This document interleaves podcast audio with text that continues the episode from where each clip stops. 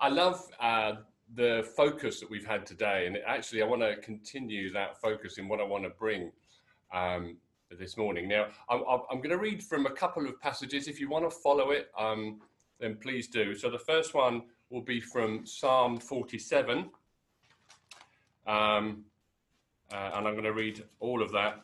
And the other one will be from the first two verses of Ezra chapter 1. And um, while you're finding that, and I've lost it as well, here we go. Um,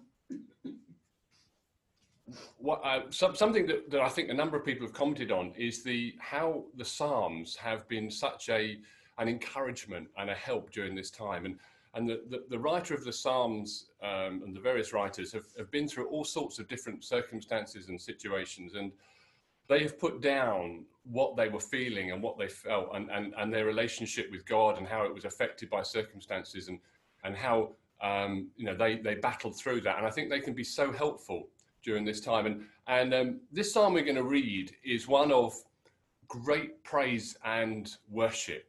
And this is one of the things that I want to talk about today the, the importance during times like this, of all times, of worship. So I'm just going to read that to you now. Psalm 47 says this Clap your hands, all you nations. Shout to God with cries of joy. How awesome is the Lord Most High, the great King over all the earth.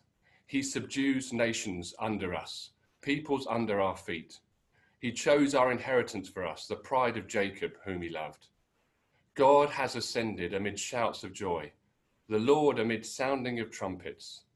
Sing praises to God, sing praises. Sing praises to our King, sing praises. For God is the King of all the earth. Sing to him a psalm of praise. God reigns over the nations. God is seated on his holy throne. The nobles of the nations assembled as, as, the people of the God of Abraham. For the kings of the earth belong to God. He is greatly exalted. I just love this psalm because it, it really helps us to see God for who he is, that he is the great king. He is the one that is exalted. He is the one that is ruler of the nations. And uh, as Jamie was, uh, has, has, been, uh, we've been reminded of all through this time, it's so important that we get our focus correct. It's so easy to be distracted by all the events that are going on around us and, and our eyes taken off Jesus and, and off God. And, and, and this psalm just helps us to refocus and say, actually, you are Lord of all. You are King of the nations. You're still in charge. You're still in control. And, and it just reminded me of how valuable we find and how I find worship. I know probably the thing that I've missed most uh, in this time, and, and maybe it's true of you, apart from just not being able to meet with people, is not being able to worship together. And uh, and then so when when we started up these Zoom meetings and we brought back some of our communal worship. It was such a joy. Um, even if the first time we tried it, it was a little bit haphazard because we were all off mute. But um, uh, I don't know about you, but I've loved these times of worship. They're not the same as being together, but at least we are together as God's people worshiping God, and and it's been so so wonderful to be able to do that through this uh, this uh, technology. And of course, uh, worship and praise is a theme that goes throughout the Bible and, and throughout Psalms, and, and, it's, and it's all through. Um, and in Old Testament times, of course, the, the center of worship was the temple. And people used to gather there uh, at festivals and, and through the year, and they used to come and worship God. And, and it was a wonderful uh, time of, uh, of celebration. But there was a time um, during the, the life and the history of, of Israel that temple worship was stopped. And this was because of the nation being overrun and taken into captivity. Um, there was uh, under King David and King Solomon, the nation thrived and they were, uh, knew the blessing and the uh, and the presence and the uh, and the amazing provision of God. And yet, successive kings after that were a lot of them were really bad, and they they led the nation away from God. And so eventually, God allowed the nation to be overrun and uh, and worship in the temple was stopped. The temple was was ransacked, and um, and, and the people were taken into captivity. And, and it's interesting that they recorded in those times, and some of the Psalms again are about this. Psalm 37, uh, 137 says this uh, By the rivers of Babylon, we sat and we wept as we remember Zion. How can we sing the songs of the Lord in a foreign land? And so they, they had been taken into captivity and they too were missing worship. They were missing being able to worship God. Now, we have a different perspective on things because we are living the new covenant where we have the Holy Spirit. And so what they were looking for is be able to worship again with the temple. We don't have to wait for that. As much as worshiping together is is wonderful and is unique, actually we can worship at all times, uh, uh even when we're on our own. And uh, and so this is what I want to encourage us about. And I think um, what I want to what I what I was sort of looking into this, I was thinking how important is worship to God? You know, we, we think it's important. We think it's, it's, it's really valuable. Um, and so I was, I was looking into this. I was looking into how was worship restored um, uh, when, uh, you know, when, when, um, when the people came back from captivity. And it's interesting to note that the first time people went back into Jerusalem was with the express purpose of rebuilding the temple and re-establishing worship. It was before uh, anything else. This was the most important thing. And I think, oh, that's really interesting.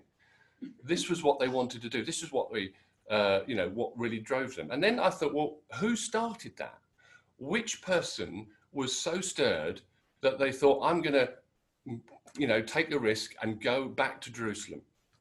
Now, uh, I looked into this and something I hadn't really picked up on, and it's recorded. The person who did this is in Ezra chapter one and uh, one and two. And, and originally I thought, well, was it Ezra himself? Was it Nehemiah? Was it a priest? You know, was it someone like that? But no, it wasn't. And if you turn to that, Ezra one uh, uh and one and two, you find out who it was. And it says there, it says, in the first year of Cyrus, king of Persia, in order to fulfill the word of the Lord spoken by Jeremiah, the Lord moved the heart of Cyrus, king of Persia, to make a proclamation throughout his realm and put it into writing. This is what Cyrus, king of Persia, says The Lord, the God of heaven, has given me all the kingdoms of the earth, and he has appointed me to build a temple for him at Jerusalem in Judah. I found this astonishing. See, it wasn't one of God's people that were moved to build the temple again, to re- restore worship. It was Cyrus, the king of Persia. And it says about him elsewhere that he didn't acknowledge God. He had no love of God. He didn't care about him.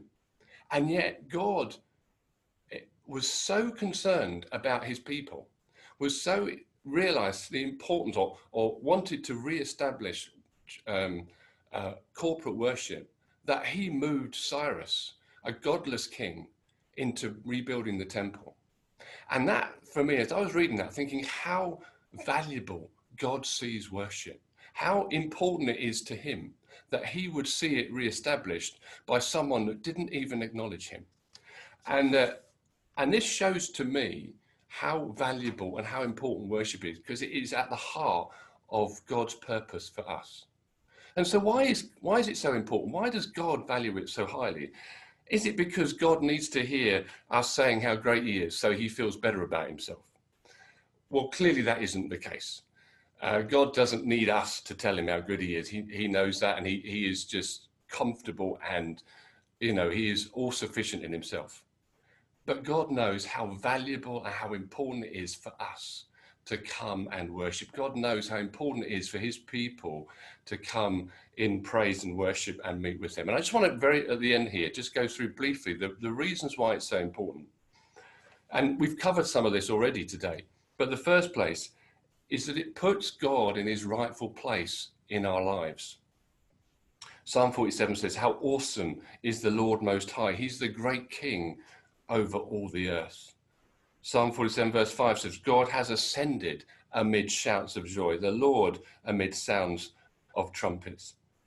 See, worship recognizes who God is. It takes our focus off us, it takes our focus off what's going on around us. As we were hearing already today, and it puts the focus back on Him, on the one who is in charge, on the one who is ruler of the nations, and the one who is truly uh, able to keep us and to look after us and to preserve us. The one who loves us, as we would, those wonderful worship songs we sang at the beginning. God, who, when we meet in worship, we meet his love, we meet his goodness. And so worship enables us to re- put God in our own lives in his rightful place, that he is sovereign, he is Lord, he is in charge. And it takes the attention away from us. And moving on, it helps us get perspective. Worship is so important for us in this time so that we don't focus on what's going on around us, but we focus on him and what he, he's done for us, his love for us, the fact he died for us. And the fact when in the worship time and in the in the time of breaking bread, we were just focusing on what God has done, his love for us. And that's what worship helps us do. It draws us closer to God. And of course, in worship, as we do those things, we encounter him. And as much as it's wonderful and it's unique being together and it's been wonderful just being able to, to worship together, because we have the Holy Spirit, because the Holy Spirit indwells us, we don't need to have everyone around us. We can worship God just on our own and we can encounter Him. And He wants to do that. As Jamie was saying, He wants us to draw close to Him and encounter Him. And that's what worship does. And it enables us to experience His presence, His joy, His hope, His peace, His love. And it draws us to Him. And finally, and there's many other things that we could say about worship, but, but it prepares us for what we do during the day. It prepares us for battle. Psalm 149, verse 6 says this Let the high praises of God be in their mouths and two edged sword in their hands. The, the, Old Testament writers, the psalm writers, knew the value of worship when it comes to taking ground from the enemy, being able to, to stand our ground uh, in, in the situation that's going on us, around us, being able to give testimony to the goodness of God in the midst of, of what we're seeing. And so, worship for us is so important. God truly values it because He knows it does us good, and uh, and it enables us to reach out and meet with Him in in the most difficult and challenging of times. And so, really, I just want to encourage each of you, and I know many of you do this, to make worship and praise a priority during this time. Come close to God on a daily basis. Do it as often as you can, that you may encounter Him, that you may see Him as He truly is, that you may experience His goodness, His love, so your eyes get moved away from what's going on around us and focus on the one who is in charge, the one who is ruler of the nation. And as we do that, our hope grows, our joy grows, our peace grows. And as we as we come close to him, so we will receive so much of his love and his peace and his joy in our hearts. I'm just going to pray for us and then we move on. Father, I thank you. I thank you for the gift of worship. I thank you, Lord, that you saw how valuable it was for us, that you moved a, a, a, godless king to restore it in Old Testament times because it was so important that people put you in your right place not for your sake, but for our sake, because we need to know who you are. We need to see you as you are, and we need to come and worship. And we, Lord, we want to encounter you daily. We want to meet with you. We want to draw close to you. We want to know you and your love and your presence. We want to encounter that love and have a right perspective on our lives. So, Lord, we thank you. We thank you for who you are. We acknowledge your greatness and your glory. And we acknowledge, Lord, our dependence and our need of you. And Lord, we thank you that you love us so much that you draw us to yourself in worship. Amen.